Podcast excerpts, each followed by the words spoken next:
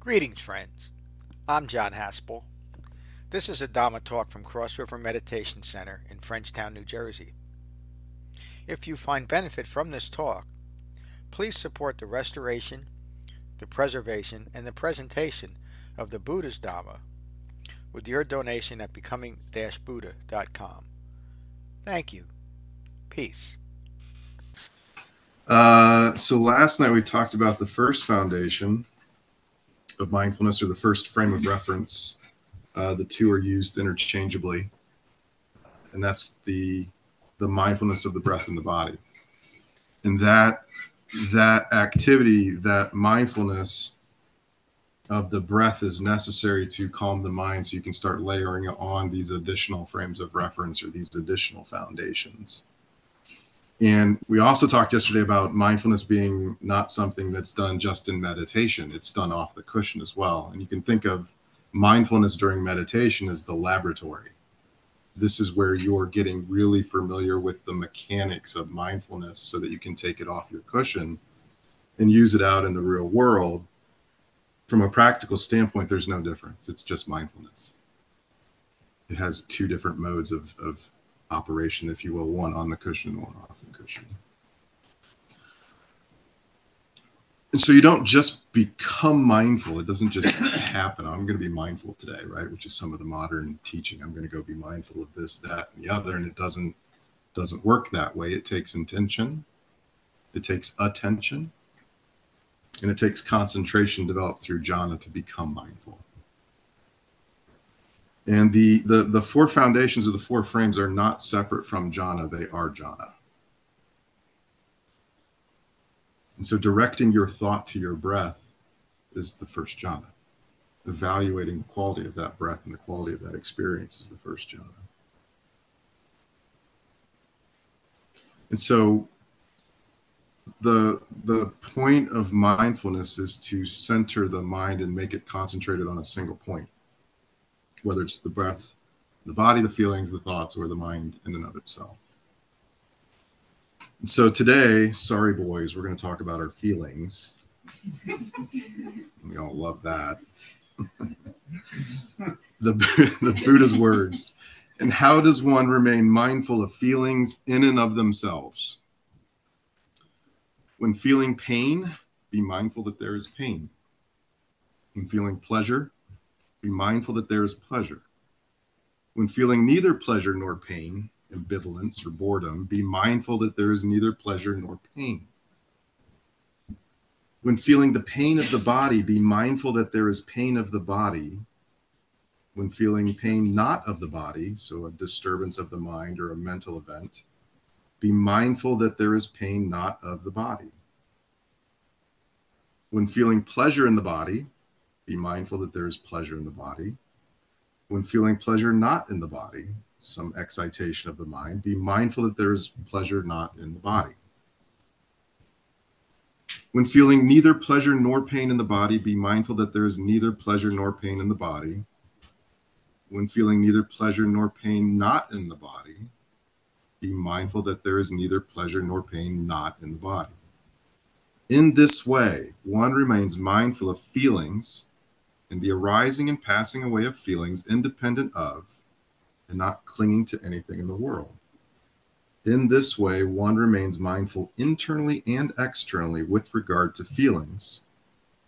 This is how one remains mindful of feelings in and of themselves. So, what is, what is the Buddha talking about this feeling thing. If we think back to dependent origination, it sits in the middle of dependent origination right after contact. So some phenomena out here has made contact with your sense base that creates a feeling. And from that feeling comes craving, clinging, and maintaining. So it's honestly, it's the, the center point of the whole chain of dependent origination.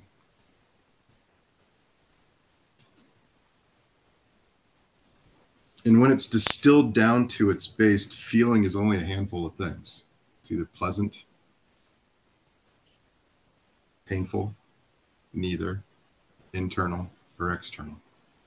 So we get wrapped up in our feelings I feel happy, I feel sad, I feel depressed, I feel this, I feel that. And quite frankly, it's none of those.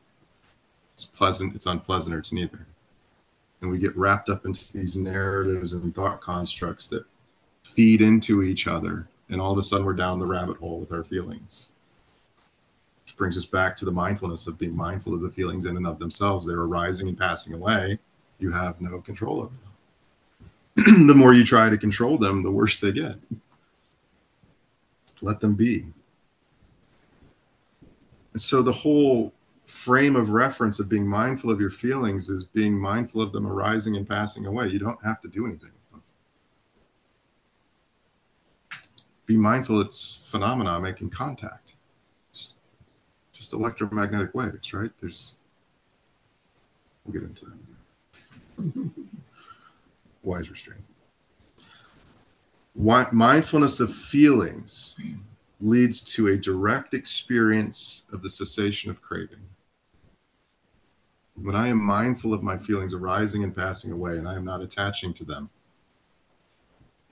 I can experience cessation in that moment. I've just had a direct experience of the second and the third noble truth craving and the cessation of craving in that moment where I watch my feelings arise and pass away. in the Mahadukkhakkhandha, which is the the greater discourse on stress, for those that have, heard that, there's sections in there about the allure, the drawback, and the release of sensual pleasure, form, and feelings. And there's a line in there from the Buddha that says, the only skillful feeling, the only skillful, alluring feeling is the release of craving. Nothing else matters. So when you find yourself wrapped up in a feeling, let it go. It's not skillful. It doesn't lead to the release of craving.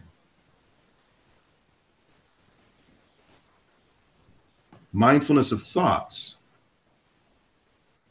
And how does one remain mindful of thoughts in and of themselves? When thoughts are passionate, be mindful that thoughts are passionate. When thoughts are dispassionate, be mindful that thoughts are dispassionate.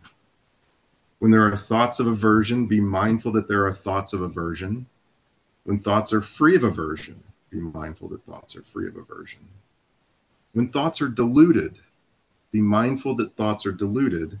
And when thoughts are free of delusion, be mindful that thoughts are free of delusion. Here's the three defilements greed, aversion, and deluded thinking. Stop running from them. They are part of the process. And if you hide from them or you wish you didn't have them, you're right back into greed, aversion, and deluded thinking. Until you see that feedback loop, you're going to be stuck in that process. All thinking is captured within the defilements or the lack of defilements just like feelings. There's nothing skillful about that. The skillful part of dilute, deluded thinking, ingredient aversion, is recognizing that you're in it and letting it go and coming back to the breath and coming back to the frame of reference. It's paradoxical. If you want it to go away, it just stays. like the feelings, like the breath, watch them arise and pass away. They'll do so of their own accord. And there's no judgment here. The only call or the only call to action is to develop mindfulness of thoughts. And so those those thoughts that we have that I, I wish I could do this or I wish I could be this or this or that or the other, recognizing that in the moment is part of the process and coming back to the breath and letting it go. and the Buddha continues How does one know delusion? Mark, you asked this last night. Thoughts and actions that contradict the Eightfold Path are deluded. Again, we've talked about this over and over the limiting nature of the Buddha's Dhamma. There's only a handful of things here pleasant, unpleasant, neither, internal, external, the Eightfold Path. When you're wrapped up in thinking and you're wrapped up in feeling, come back.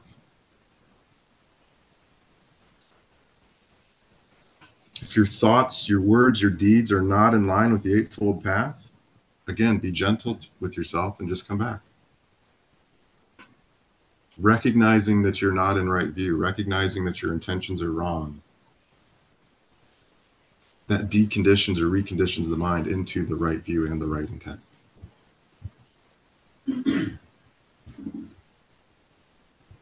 so the Buddha then moves on into the, the different modes of thought that the mind is capable of. When the mind is constricted, be mindful that the mind is constricted. When thoughts are scattered, be mindful that thoughts are scattered. And isn't it nice to know that scatterbrained has been going on for millennia? We're not special. This is just a feature, it's not a bug. There's nothing wrong with you. This is how the mind works. And when the mind is spacious, be mindful that the mind is spacious. When thoughts are common, be mindful that thoughts are common. When thoughts are unsurpassed, be mindful that thoughts are unsurpassed. When the mind is not concentrated, be mindful that the mind is not concentrated. When the mind is concentrated, be mindful that the mind is concentrated. When the mind is not released, be mindful that the mind is not released. When the mind is released, be mindful that the mind is released. In this way, one remind, remains mindful internally and externally with regards to thoughts. And so this mindfulness is, is developed and strengthened through concentration and discernment. Discernment meaning I can tell when I'm this way or that way. And how do you develop concentration and discernment by being mindful of these phenomena in the mind, conscious or constricted, spacious or scattered. Be mindful of it. Discern that I'm scattered and discern when you're not scattered. That develops concentration. By being mindful of the quality of thinking, common, unsurpassed, or concentrated, by being mindful of its release. Release from what? Craving. Know when your mind is not craving. Know when it is craving. Pay attention to what's happening in your mind. The present quality of mind. And how does one remain mindful of the present quality of mind in and of itself? One remains focused on the mind, internally or externally, on the mind itself. One remains focused on the origination of the mind and the arising and passing away of the mind. One knows there is a mind. They remain independent of and not clinging to anything in this world. This is how one remains mindful of the present quality of mind in and of itself. And I mentioned earlier, what is it that you know beyond your senses? You don't. Your world starts at the contact with your sense base. Anything you think is outside of that is a mental fabrication. And so we, we think of the mind in two modes, internal and external. And the Buddha references it here. And you can think of it as external contact and internal contact. But still just the mind. And all of that contact is coming through your senses. It's not coming from anywhere else. It can't. And so your mind originates from this sensory contact with impersonal, impermanent phenomena. It's the same thing with anatta or the ego. It arises and passes away independent of everything. We talked briefly last night about the point of this practice is to understand the three marks impermanence, the not self, and stress. And so, this ego that, that rises up and gives us all sorts of trouble, negativity, judgment is just a mental object. It arises and passes away. It too is just impersonal phenomena. So, when seen with right view, it becomes clear that there's really nothing worth clinging to. It's just impermanent, impersonal phenomena contacting a sensory organ that our mind is making something up out of. That depersonalizes the life experience. It generates dispassion and it disentangles us from the world, the results of which are calm and equanimity, bringing us into the third and fourth jhanas. Thank you, my friends. Keep running. Uh, let's go around the room. Tracy, you were first. Brian, that was very practical teaching. That was extremely helpful. And I have nothing else to say. Thanks for I will here. take noble silence. Appreciate Thank it. you. Thank you. Slav, how are you? Thank you, Brian. Doing good. Um, I have some question. Maybe you're able to clarify. If it's not directly on your uh, Dharma talk, but it's about mindfulness. You know, um, we have kind of like two points nowadays about mindfulness. One kind of like practice, for example, if you wash dishes and you're mindful of what you do, it's uh, mindfulness. And also, we very often uh, talk about specific mindfulness, refined mindfulness by Buddha. So my question is, what do you think if I do some activity, for example, washing dishes, but same time I able to observe my uh, thinking process? It's right mindfulness or it's I think if you keep it in the context of the Buddha's Dhamma and the four foundations, the, the anchoring point is the breath. And so you can be doing any manner and manifestation of activity being mindful of your breath. If you're being mindful of the dishes and the dog and all of this other stuff, it, it quickly turns into mindlessness. And so having the the foundations helps to to anchor us into that that present moment. Sorry, David, were you gonna say something? Oh, you, can. May Oh, okay. Yeah, you can. Of course you can. No, you can't.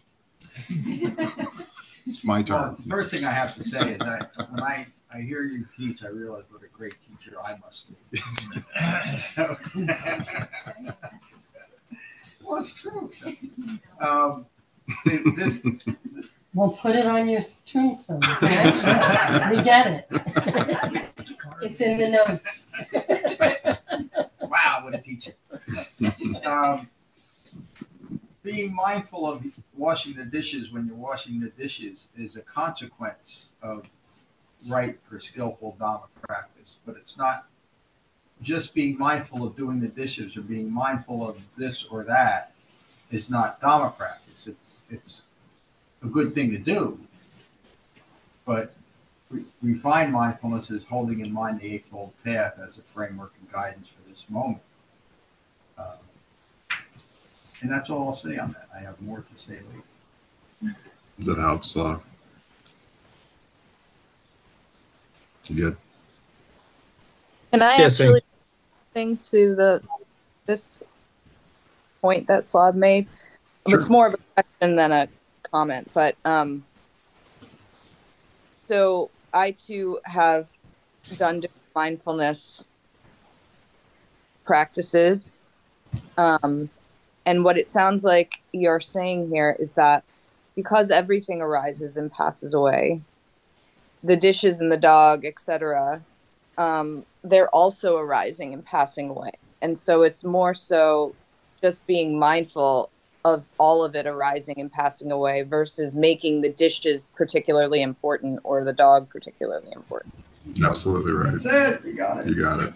Okay, thank you. If it's not supported by the entire Eightfold Path, it is a hobby. It is not right mindfulness. Or it's a distraction. Did you hear that? A distracting hobby. Yeah. If if mind, if mindfulness is not supported by the old path,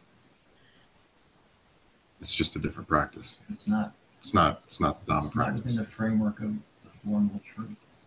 It's not right view. Yeah. And it Okay. can lead to further distraction and so further stress. That, that's why they're they're not skillful practices in relation to the Dhamma, But again, it doesn't mean that people that are talking about mindfulness in this context or that are insincere. It's just different, that's all. Good questions. You good, Slav? Yes, thank you. It's come for uh, my question because my question is not was about washing the dishes. My question about was uh, yeah. Uh, my get it, question yeah. was about to uh, if I notice my thinking process how it's arise Mm. and uh, pass away. It's going to be right mindfulness or not? Yeah, it's But one of the it's, it's one of the foundations, right? So if you're again, if you're mindful of your breath, you're mindful of your feelings, you're mindful of your thoughts, and you're mindful of your present quality of mind, you've just encapsulated your entire experience. It doesn't matter what you're doing. Right, that's a good way to put it, and we'll talk Yep, more about. thank it you. in And It's ex- too. We do It's that. exactly what I ask and mean, and you confirm it. Thank you, appreciate it. Wonderful. I don't do that very often. That's good. All right, Raquel. Yeah, I think we, I, I often hear that, um, from different uh, practices in uh, common life, people saying, you know, be mindful of everything you're doing, including washing dishes. Mm-hmm. Um, I was wondering about that too, if, uh, you know, this would be clarified.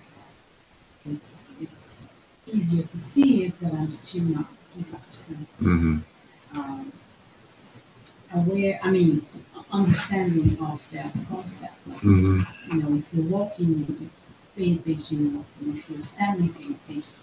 You know, that, that you're saying, be mindful Yeah. of those things. I mean, it's, I know, is it a matter of word, it's a matter of? No, I think if you again, if you are mindful of your breath and start there, right in the beginning, like I, I, I didn't focus too much on feelings, thoughts, and quality of mind because it was too much. I didn't have enough concentration. So it, you've got to get really good on the breath first. And once you get really good on the breath and you've developed concentration to the point that you can keep that in mind, now you can start layering on these other foundations. And I, I promise you, if you figure out how to be mindful of your breath, you're going to be mindful of everything else you're doing. It's just easier. And then when you when you're able to layer all four of these together, you're just mindful. And then if you think about just breathing and focusing on your breath while you're doing the dishes, think about the things you're not doing. Right. Right? Now you're not worrying about this and your to-do list and your that and your brother and your kid or whatever.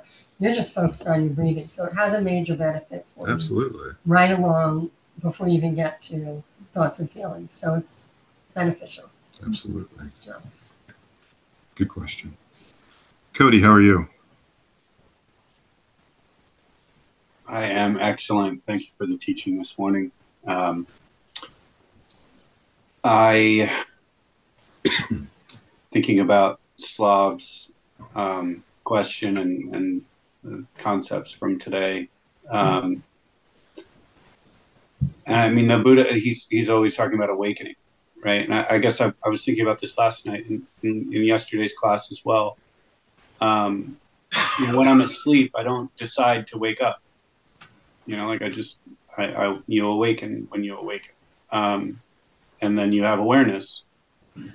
Um, and lately i think i've been experiencing a, a little more like what i think of as situational awareness in that you know like john was talking about last night like when you're walking be conscious of walking when you're sitting be mindful of sitting. Like I, I found myself in situations where i'm you know i'm I'm with my family or I'm with a group of people or I'm and I'm more aware of the entirety of the scene that I'm in than I am of um, even my place in it.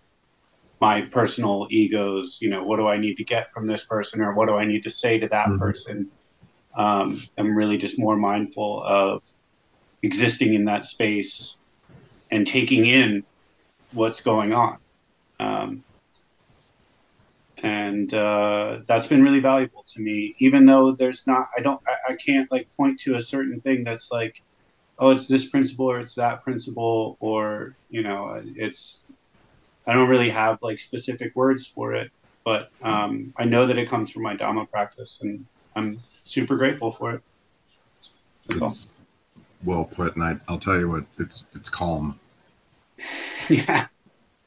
You can when you can be in the middle of the storm and everything's swirling around you, and you know you're in a storm, and you're still calm. That's the beauty of this. And you're right, you can depersonalize that experience and just be present for everything that's occurring because you don't need it to be different. That's a calm and calm mind. Tom, how are you? Good, my friend. Um, yeah, thanks a lot. Really, really great teaching, uh, and also great discussion um, since your talk. Put it like that. I really, really enjoyed some of some of the inputs every um, different people provided.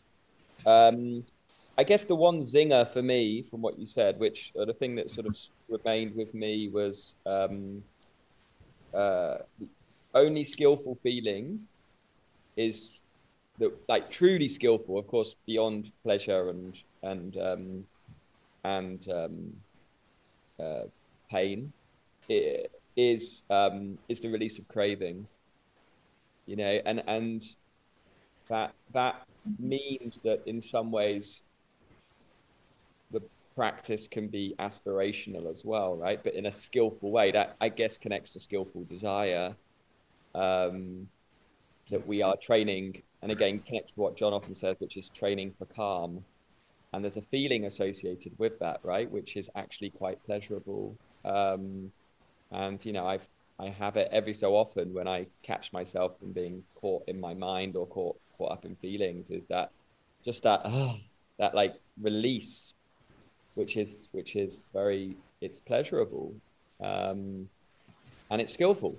So it's good to sort of just at least for me, that's what I really zoomed in on um, in your talk. Uh, so thanks a lot. Appreciate it. Thanks, Tom. Any camera averse? Yeah, not me. Yeah, well, I'll, I'll, I'll skip over you. I'll, I'm just gonna skip you when I call. Uh, Julia, how are you? Great. Thank you, Brian, for the Mhm. teaching. Um, I love the way you organized it. So thanks for starting with the feelings and going to the thoughts. Um, What do you thank the Buddha for that? I don't know. thanks, thanks, Uncle Sid and Uncle Sid Jr. Um, um, I think how this teaching connects for me personally. Um, I'll start on the thought. I, I think my comments are on the thoughts side of it. Um, I think my before the practice, I really identified as an anxious person, and what Mm. anxious anxiety meant for me was just like so many thoughts and wanting to think about all the things and have a plan for all the things and really control all the things um, that I could. And I, certainly there wasn't a puzzle I could solve by thinking harder about Mm. it. Um, so now I know that's dukkha, which is great. But um, I think that this teaching and our focus on mindfulness helps clarify for me how much more agency I have as a person Mm, when I don't let my thoughts Right. control me or like don't let just like give them oh that's just my that's just my mental state. I'm just an anxious person. Right. That I, I think that society or I certainly see that as a common way of not just me but Sure. many people seem to just put themselves in that bucket and s- stay there. Absolutely. Um, so I feel really empowered by the practice and the way that we are able to talk about our feelings and thoughts and really just keeping it really simple. Mm. So thank you. You're welcome. Do you feel less anxious? Totally. Yeah, right. Yeah. It used to be the same way. Yeah. I loved rabbit holes. Yeah. I just can't wait till I'm less anxious. Maybe tomorrow. It's. Bridget, how are you? Thank you for the teaching. I think that um, I feel like I'm on the verge of another um, level of understanding of the Dhamma, and I think that this teaching is kind of teasing out some of those areas. So while I don't have any like fully formed insights, I feel like it's just helpful to see where it's touching on what you could negatively view as a gray area, but I think that it's really more of like a joyful attention, a fortunate attention to the space that is created by calm and concentration, in which you can develop wise discernment, in which you can apply the Dhamma. And this past week, I was thinking a lot about the difference between the things you can change and the things you can't change, and the wisdom to know the difference. And I was thinking about how the, there's a difference with the Dhamma where we ask ourselves to develop a practice, to stay on a path that gives us the space to do that thing, instead of asking a higher power to grant us wisdom or solve our problems. And it's just kind of what this teaching really is kind of somewhere around that. I don't really I haven't really like had this big light bulb moment with it yet. But I feel like it's just kind of maybe closing things in, you know, that that limiting, putting those boundaries there and saying, No, this is it. Just keep doing it like this. Mhm. Protect take refuge in it, protect that space and develop that wise discernment. I think I think there's good counsel there not to overthink as well, and just let things mature as they mature when they're ready to mature. Um, we have a propensity to rush. I, I sure did. I, I tried to think my way through this. I just I promised myself in the beginning I wouldn't do that. So, and you're right. This this practice is we say simple. it's not it's not simple in practice. It's simple in concept, and maybe not even that, right? Until you get further and further into it. But it is just these few things. I'm deluded. I'm not deluded. I'm in pain. I'm not in pain. Right? It, it becomes very binary. And you're right. The more you develop the practice, the the easier it becomes to strengthen that muscle. Zach, how are you, man? Very well. Feel fortunate to part of the sangha and uh, just excellent, excellent teaching. Really well structured. And thank you. Yeah, um, I guess I'm, I'm picking up on something that Cody said, which Matt mentioned yesterday, which I also feel and understand because of, I believe Matt said last night that this this practice isn't about language, right?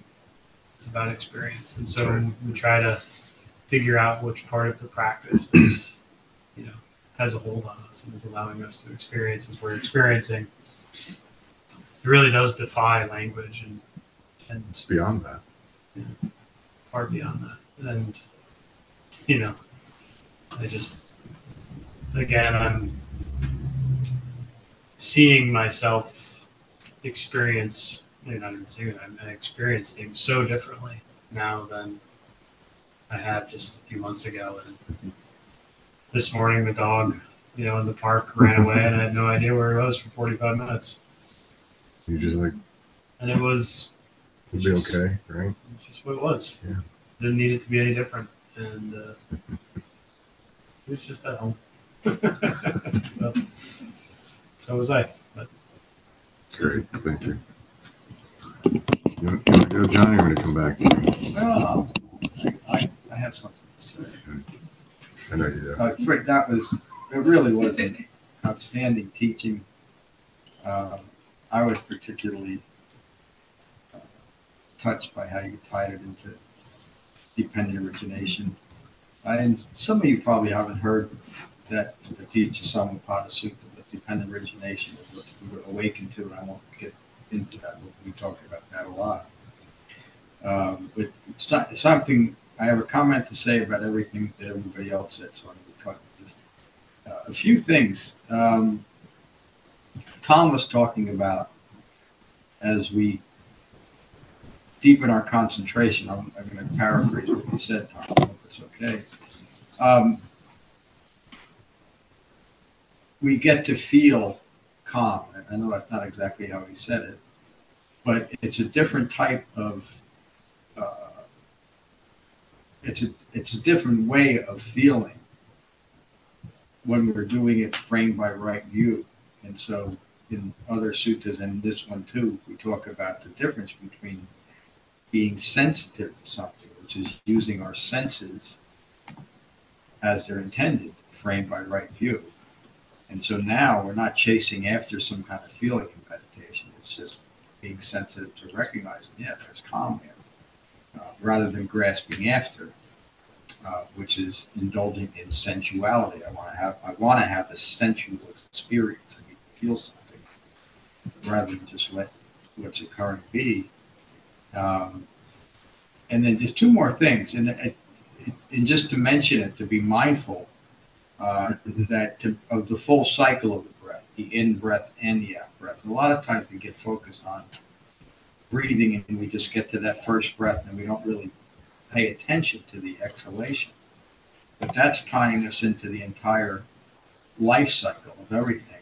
Everything arises and passes away, including ourselves. Uh, and then the last thing I would say is we, we got to figure out how to incorporate that fifth foundation of mindfulness. Laura talked about that.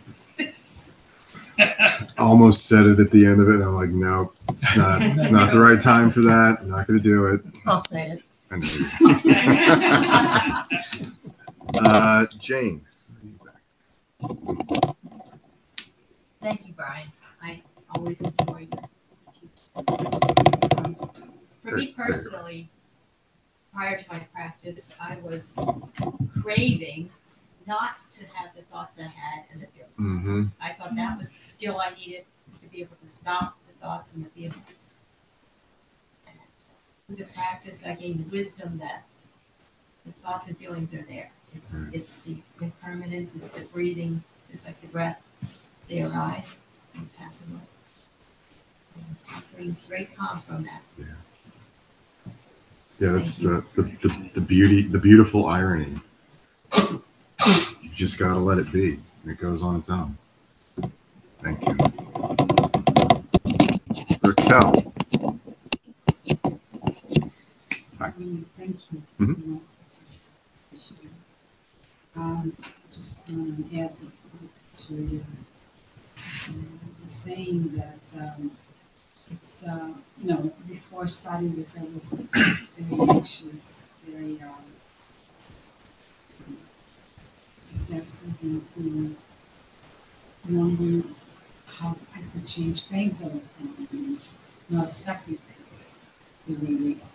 You know, and um, very hard to focus, very hard to concentrate.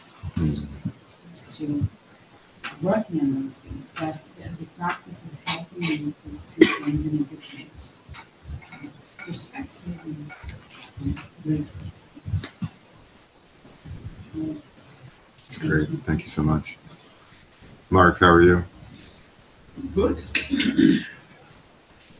Just want to know about uh, the dishwasher liquor that we showed because Doesn't matter. Just be mindful of it. Mindful suds. There should be a marketing thing there. For sure. Mr. Clean, Right? Yeah.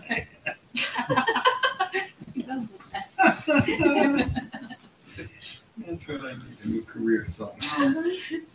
Laundry detergent. So just want to say, I guess, a prayer and a thought to Becky. Becky, that was the first one. Mm. Yeah, I mean, now that you mention it, I like us all just to stay here after our class is done. I'll give Jen a call, maybe, we- if she's at, next to Becky, we can say hello. Yeah. Um, just one more impermanence, right? Yeah, Mhm. that, I, that, that's exactly that. It, you know, impermanence intervene and Jen can't be here to teach and Becky can't be here to contribute. That's what happens in human life. There is dukkha. Um, I have a bunch of thoughts, but I'll- I guess I'll save some of them for, um, for lunchtime. But, um, I- this, this seems like, well, first of all, thank you. I really enjoyed the teaching and everyone's comments. Um, just one more way to, to, that I like to think about, um, the, um,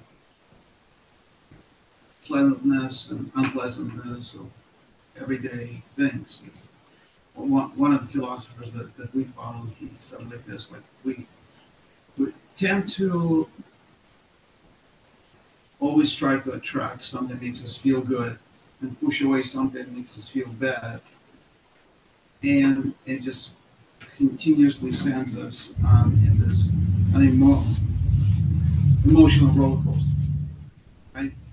If we get out of that mindset or manage to tame that, uh, that tendency to do, searching for good, pleasant, and pushing away unpleasant, then we can be more stable, we can be emotionally more stable, and just be more calm. I think that's, to me, when I heard that years ago, that that was a was, was a quite a revelation. Easier said than done, but because that's what we're doing here. That's right. But right. it's much easier with it, the skillful practice that actually brings us there. You know, we we know what we need to do. It's not really all that complicated. And Brian, I, I never heard it more uh, simplified explanation of this, that it all just comes back to that in-breath and the out-breath. Thank you. Laura, how are you? Good, Thank you, Brian. Um, yeah, for your really straightforward and practical, but very calm. Whenever you talk about the Dhamma, I mean, you're even when you were giving the guided meditation, I was like, oh, his voice is so confident. Yeah, face for radio. and um, yeah, thank you everyone for sharing all of your insight and Bridget too, what you brought up about um, kind of what I was raised with, which was you know, may God grant you the serenity to you know change the things or accept the things you cannot change, and then the courage to change the things you can and wisdom to know the difference. But then this practice, you know, it's like I always grew up with that. You know, as a little girl, but it's like I never really understood how or why or what does that really mean. So when you bring it back to something like what is, I was going to ask you about this. Can you um, can you talk a little bit about why why like Satipatthana it's not just this non-reactive awareness of what's going on and being Mhm. present with oh this is happening i can't change it i can't do anything about it this is you know something i can change Mhm. developing that insight but it's more it's much more than that right you're talking about it's when you said intent Mhm. you know, that really resonated with me too it's about intention and um, yeah again being Sure. mindful of um, when, I'm, when I'm stuck in this feedback loop of um, averse to the aversion, like Raquel was saying, like, or even Jane, you know, Mm, uh, I can just stop these bad feelings from happening. Right. These, you know, yeah, It really comes down to one thing. I can distill it even further. In this moment, is what I am doing or thinking skillful or unskillful? Yeah. What's that mean? If I am unskillful, I am creating harm to myself or others. If I'm skillful, I'm not harming myself and I'm not harming others. Mhm. The entire Eightfold Path, all those rights, right view, right intent, being skillful about that, having the right view about myself and others means being non harmful to myself and others, being gentle to myself and others, having the right intention. especially internally, right? Because Absolutely internally. not doing that to other people. It's like you could be internally harming. And once you stop harming yourself, you stop harming others. Mhm. It starts with you first. That's the beauty of all this. Like take take God out of it. It becomes way more empowering. Yeah, it's more. It's more you. Yeah. Nobody's coming to save you. Right. So be be skillful in this moment. Whether I'm if I'm averse, that's not skillful. Recognizing that I'm in aversion is skillful. And then right there you've developed concentration and discernment. It's binary. This whole life experience is binary. It's yes or no, skillful or unskillful. Appreciate it. Question. Sure. So, I hate to keep going back to just personal experience, but again, this morning I'm in the woods trudging around looking for the dog. I'm not experiencing aversion, but I'm also not noticing. Maybe I am noticing Not being the averted. not I aversion. think you just did. You just said it. You just I guess aware it's of it. just uh, I'm not. It's not. It's not something where I'm saying. It's like, very subtle. where I'm where I'm on my you know the cushion. I'm saying okay, there's your eyes. Sure. But I'm just noticing the presence of calm, but I'm not having to say it to myself. You don't have to. Yeah, the awareness of it is. That's right. Is, it's it. You're at, I was going to say awareness is enough. Your awareness is it. That's what we're striving for. Again, it's it's beyond language, right? There's there's a knowing that doesn't require words. You know if you're reverse or you're not. You don't have to talk about it to yourself. Right. Then you're back into deluded thinking again, right? Yeah. I guess just that's that's really where I started, and, and on my mat sometimes I, you know, again when I actually say it to myself, that really brings me Sure. back into the practice. It's it's harder off the cushion, no doubt about it. And that's why we we spend time on the cushion twice a day developing this practice, so that it does become clearer when we're off. Ron, how are you? I'm good. Um, yeah, with this discussion about God grant me this and God grant me that, you know, uh, when you hear the text of, of the, the Requiem, like God grant him eternal peace, Mhm. and like our reaction is, well, wait a minute. Uh, no, I'll have this right now. Thank you very much. Right. Yeah. Right.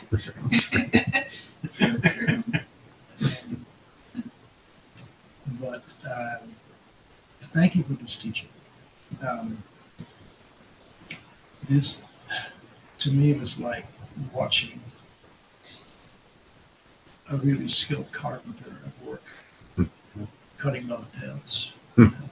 marking things out, and then making the cut and hmm. cleaning it up and then fitting it. It just it was it was the pleasure to to be there. Thank you. Um, I'm going to have to run this one through the printer because I have to go back to it. I've got a copy if you'd like. Uh, I want. Okay. Um, it was just um, not that the, the words of the Buddha aren't Sure. pared down already Right. and, and clear. But they're almost pared down so much. You're like, well, okay, obviously. But what does that like really mean, right? Uh, and it, but it didn't take much, right? It, it's um, it's there, and you know, shine a, a, a little you know, slightly different light on it from this angle and from that angle. And there we go. Thank you. Thank you. Mary. great teaching. Um, it's just, you know, really valuable to hear things we've heard before in a different voice. It, it helps to bring it alive and give us little nuggets.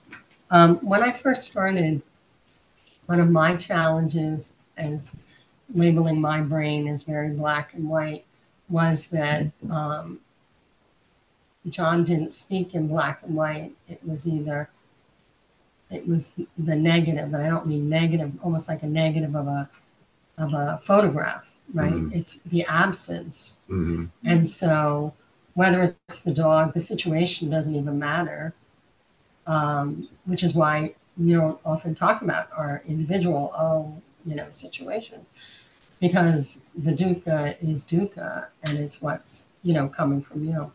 But with the awareness of um, the four foundations of mindfulness, also comes the awareness of what falls away. And we will talk about that more tonight.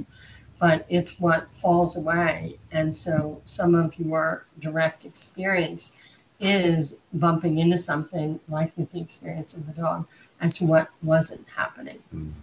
And the awareness Mm-hmm.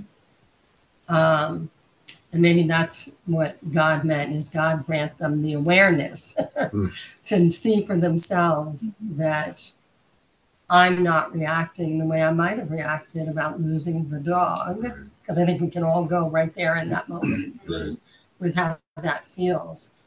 Um, and to experience what you're not feeling is a large part, for me anyway, of the practice. Absolutely. I'm not doing this anymore. Or, oh, isn't that interesting? This.